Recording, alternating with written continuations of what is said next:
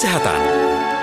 Dialog Kesehatan pagi ini tema kita adalah penanganan korban kekerasan terhadap perempuan dan juga anak. Nanti kita akan ngobrol-ngobrol bersama dengan Dr. Fitri Ambarsari SPFM dari Departemen Ilmu Kedokteran Forensik dan Mediko Legal FKUI. Nah, kalau kita bicara terkait dengan kasus kekerasan terhadap anak ya dan juga perempuan ini memang sesuatu yang masih menjadi masalah sampai dengan hari ini ya. Kadang juga banyak yang belum berani untuk menceritakan pengalamannya sebagai korban kekerasan, apalagi untuk mereka yang mengalami kekerasan seksual. Nah, pagi ini, oke kita sudah terhubung ya bersama dengan Dr. Fitri Ambersari, SPFM, Departemen Ilmu Kedokteran Forensik dan Medical Legal, FKUI. Dr. Fitri, selamat pagi. Halo, selamat pagi. Salam sehat, dokter. Iya, salam sehat. Terima kasih. Dok, ini temanya tentang penanganan korban kekerasan terhadap perempuan dan juga anak. Nah, ini kalau dari sisi medis ini penanganannya seperti apa sih, Dok? Maksudnya di sini, Dok? Baik, uh, selamat pagi ya buat pendengar RRI.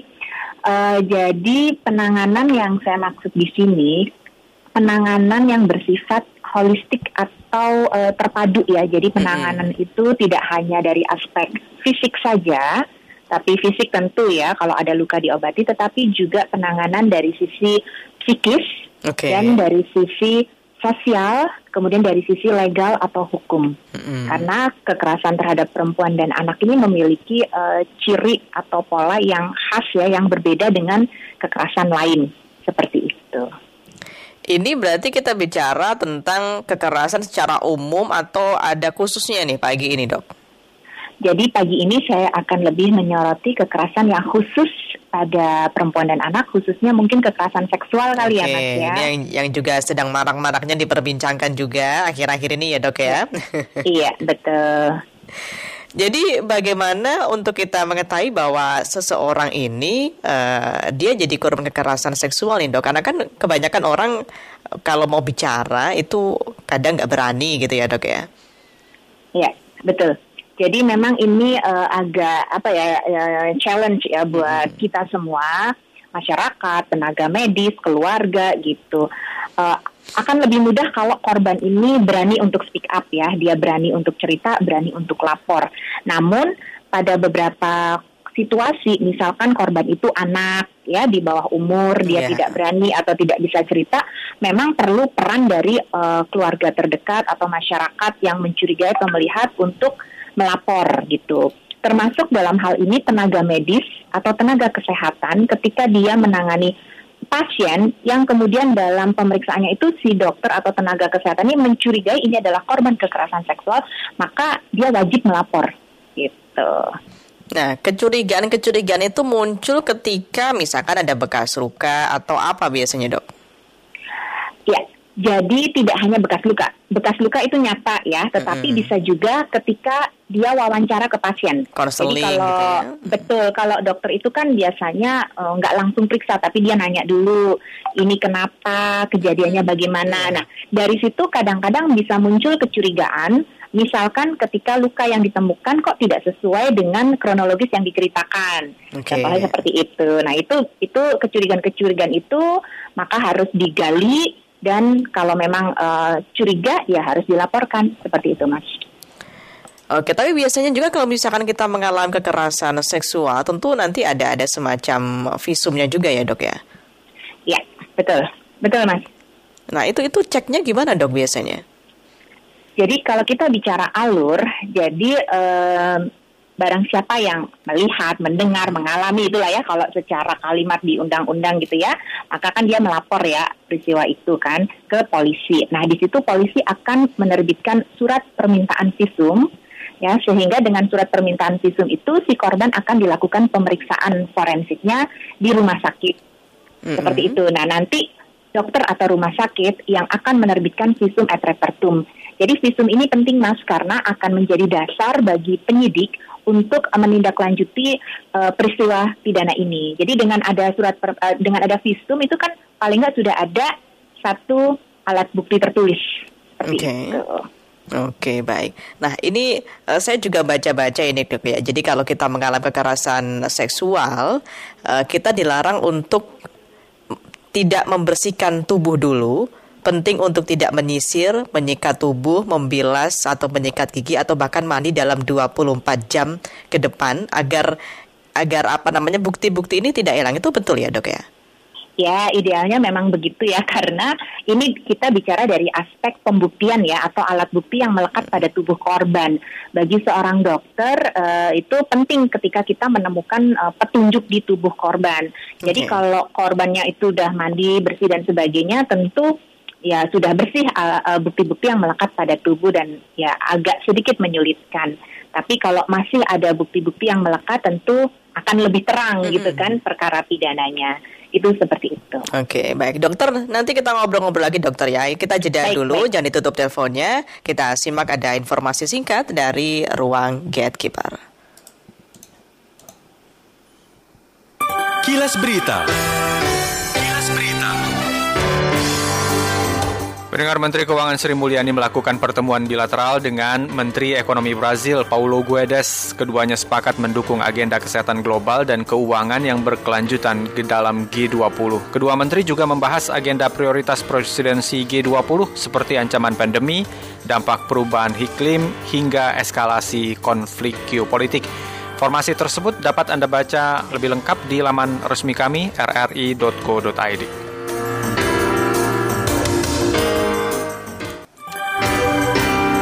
Berita. Pro 3, Jaringan Berita Nasional. Ya, kita masih bersama dengan Dr. Fitri Ambersari, SPFM, Departemen Ilmu Kedokteran Forensik dan Mediko Legal dari FKUI. Dokter masih standby, dokter ya? Ya, Siap Mas, okay. Siap. Kita masih undang juga untuk pendengar pagi ini ya dok ya. Jadi nanti pendengar silakan. kita bisa ngobrol dengan Dokter Fitri langsung. Untuk Anda pendengar silakan bisa bergabung di 021 386 2375 384 4545 386 6712. Tema kita adalah penanganan korban kekerasan terhadap perempuan dan juga anak. Tapi kita lebih fokus ke kekerasan seksual.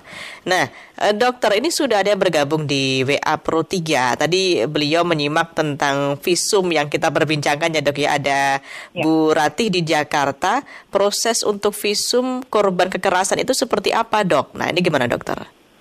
Baik, uh, visum di sini dalam konteks visum uh, kedokteran forensik ya, hmm. uh, Ibu Ratna. Jadi uh, ketika korban atau pihak keluarganya sudah melapor ke polisi, maka akan dibuatkan surat permintaan visum dan polisi itu akan mengantar korban ke rumah sakit Nah, di rumah sakit akan dilakukan pemeriksaan. Pemeriksaannya uh, standar pemeriksaan kedokteran ya, jadi ada wawancara, pemeriksaan fisik, nanti pemeriksaan bagian genitalianya, okay. pengambilan barang bukti dan lain-lain. Nah, seluruh hasil pemeriksaan yang ditemukan oleh dokter itu akan dituangkan dalam bentuk sebuah laporan tertulis yang memang ditujukan untuk polisi atau penyidik. Jadi ada pro justisia, kemudian judulnya visum et repertum. Jadi itu adalah bentuk laporan tertulis. Jadi di dalam laporan itu adalah hmm. hasil temuan si dokter. Itu yang namanya visum itu. Nah, nanti visum itu yang akan digunakan oleh penyidik untuk mengembangkan kasus.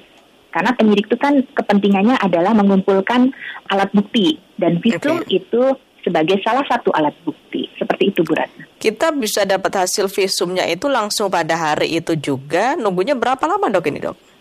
Setiap kasus bervariasi mas karena ada kasus yang mungkin si dokter memerlukan pemeriksaan laboratorium.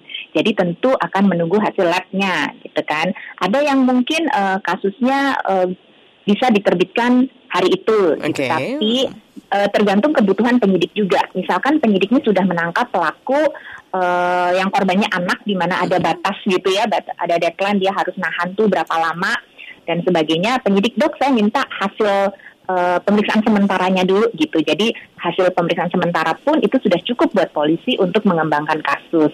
Terus nanti visum definitifnya bisa diterbitkan ketika ya semuanya sudah tuntas pemeriksaan kedokterannya. Seperti Oke, itu. baik. Dokter ada yang bergabung dengan kita di telepon ada, ada Pak Rusli ya di Bangka Belitung. Pak Rusli, selamat pagi. Hey. Iya, Pak Rusli, silakan Pak Rusli. Ada banyak masih saya ini negara ini bisa. Halo Pak Rusli, suaranya tidak terlalu jelas Pak Rusli. Kurang aman negara ini. Uh, terus? Ini mas. Ya. mana itu mesti tegas terus penjagaannya. Sampai di pesantren di Jombang apa kayaknya ramai semua Oke, jadi pertanyaannya apa Pak Rusli? Ini dengan Dokter Fitri. Ya, ya di Allah di Dokter Fitri ini kalau bisa ya kalau orang-orang seperti itu satu pengobatannya juga mesti benar-benar gimana ya kalau kedokteran ilmunya gitu. Oke. Kayak di- Mm-mm. disempurnakan ya bisa Oke, baik siap siap. Itu saja Pak Rusli ya. Gitu aja lah. Oke, terima kasih Pak Rusli ya. Selamat pagi. Ada Pak Miftah di Yogyakarta. Pak Miftah, selamat pagi. Selamat pagi Ibu narasumber Mbak Ya, Aska Selamat pagi. Siap, terima kasih. Pak Miftah, silakan Pak. Eh, gini eh, Ibu, jadi Singkat saja Pak Miftah ya. oh iya saya tuh melihat tetangga memang kadang-kadang selain ada ada kekerasan seksual ada kekerasan rumah tangga itu terhadap anak gitu dok. Jadi saya punya tetangga itu kalau di kantor atau di tempat kerja dia punya masalah itu efeknya ke anak. Jadi Hmm. diantemi sampai ya dipukuli. Terakhir mas dok. Jadi terakhir itu ekstrim sampai dia sendiri itu ketika udah udah memukul anak sampai babak belur. Itu nanti dia tuh terakhir itu ada gelas dipecah di disaatkan ke mukanya. Jadi itu ekstrim banget. Ini kayak gitu gimana ya Itu kok? sering terjadi Pak itu Pak. Sering banget dok. Anu, mbak.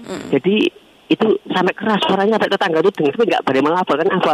Dia memang karakter karakter keras ya. Jadi Tapi kalau itu sudah tidak tahu. melukai seperti itu ya iya bahaya juga itu kalau nggak itu dilaporin. saya tuh gini, mbak. Saya kemarin tuh ketika udah udah memukul anaknya sampai babak belur kemarin saya juga nganter orang tuanya yang memukul tadi ke puskesmas. Kan apa? Dia tuh di muka saat pakai pakai gelas. Itu kan bahaya banget. Itu Mm, Iya. Oh, iya. terus itu gimana ya, Mas?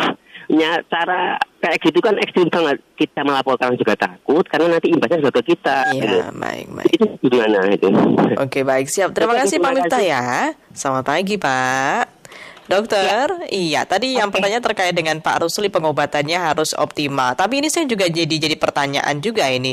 Apakah korban kekerasan seksual itu pengobatannya ditanggung negara atau bagaimana ya, Dok ya? Ini juga jadi Baik. perlu dijelaskan bicara- juga ini, Dok.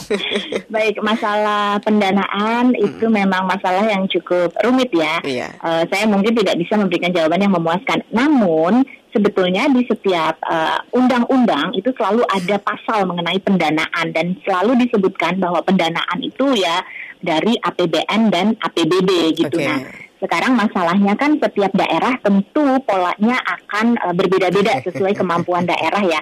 Saya tinggal di DKI ya, saya hanya bisa menceritakan di DKI itu Ya. korban kekerasan terhadap perempuan dan anak itu ditanggung oleh eh, Pemprov DKI. Mm-mm. Itu yang bisa saya sampaikan Iya.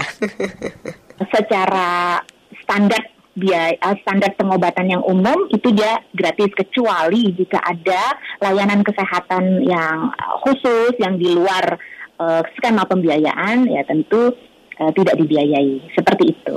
Oke, baik. Kemudian tadi mm, Pak Miftah ya di Yogyakarta kalau kita mau lapor itu sebagai tetangga yang biasanya tiap hari eh, mengetahui langsung itu gimana ya Dok ya? Ini juga agak Aduh, bingung ya. Kita sebagai saya- masyarakat juga Ya, ini ini saya mendengar cerita ini aja udah prihatin sekali ya Hmm, gitu iya. sampai eh, ada kejadian yang berlangsung lama dan tetangga tidak berani untuk melapor karena kekerasan terhadap anak itu sudah diatur dalam Undang-Undang Perlindungan Anak itu pidana gitu ya. Artinya apalagi ekstrim ya. Kita tadi mendengar sih ceritanya bukan orang tua yang hanya mendisiplinkan ya, tapi benar-benar sudah mengarah kepada eh, tindak pidana penganiayaan ya kekerasan fisik terhadap Oke. anak dan menurut saya itu tidak bisa dibiarkan. Jadi Oke. yang melihat, mendengar, mengetahui itu harus lapor. Kenapa? Karena anak ini harus diamankan. Gitu. Sebelum nanti ya kita nggak tahu ya. Jangka panjang loh ini ya Dok ya. Iya, iya. Dan di setiap daerah itu harus ada yang namanya UPTD PPA ya. Jadi semacam uh, dinas sosial gitu, Iya. di mana dia juga harus uh, menerima laporan dari masyarakat, kemudian dia menindaklanjuti termasuk dari aspek sosial, misalkan menyediakan rumah aman, membantu mencari keluarga lain yang bisa untuk sementara uh, merawat anak itu dan lain-lain. Jadi tidak bisa didiamkan. Baik, siap. Kita geser ke pendengar lagi ya, Dok ya, karena waktunya terbatas Baik. juga. Ada Pak Nur Hadi di Bekasi. Pak Nur Hadi, selamat pagi. Terima kasih, selamat pagi Mbak Aska, Iya. selamat pagi Dokter Fitri. Saya langsung saja dikit lagi waktunya sudah mepet ya Mbak Aska. Iya, silakan. Pak Saya sadar durasi deh. Eh, dokter ada dua poin saja, eh, mungkin Satu poin aja ya Pak Nur Hadi ya, waktunya Oh, terbatas. satu. Baik, Iya, satu gitu. aja. Eh, lebih ke satu paketan yang dokter sampaikan di awal tadi mengenai holistik itu bisa ditempuh dalam satu waktu atau lokasi yang sama nggak? Problemnya kan kadang ada yang harus hari ini harus hanya Oh, pemeriksaan iya, ini iya. aja besok baru. Jadi eh, korbannya semakin ciut karena eh, males nge- ngejalaninnya ngurusnya. begitu. Ya, Oh, kalau iya. bisa dalam satu lokasi dan kalau hasil kan mau berapa hari nanti tinggal disampaikannya pada penyidik tapi yang menjalankan pemeriksaan ini perlu berapa hari dan berapa lokasi tidak. Mungkin kalau RSCM sih bisa satu lokasi, tapi kalau di luar itu apakah bisa dalam satu lokasi? Oke, itu saja, baik. Dr. Siap. Fitri dan Ya. Mbak Aska. Selamat Terima pagi. kasih Pak Nur Hadi. Silakan dokter dijawab singkat saja Iya dokter betul. ya. Iya betul. Jadi itu tadi kalau di Jakarta kita sudah punya di beberapa rumah sakit besar PPA yang melakukan pemeriksaannya itu dalam satu waktu di satu tempat. Mm-mm. Tapi di daerah lain itulah keterbatasannya. Mungkin belum semua daerah itu bisa melakukan pelayanan secara holistik oh apa one stop crisis centernya itu belum Iya, ada iya. gitu. Jadi harus mencar-mencar nih ngurusnya gitu ya dok. Iya, kalau di daerah, tapi kalau di ibu kota provinsi sih harusnya sudah ada. Mm-mm. Oke Seperti baik. itu. Siap. Dokter Fitri, terima kasih waktunya sudah berbincang dengan Pro 3 Sama-sama. pagi ini ya dok ya. Nanti kita ngobrol-ngobrol lagi lagi di lain kesempatan ya Baik. dok. Terima kasih. Terima kasih dokter ya. Selamat pagi, salam sehat Pagi. dokter.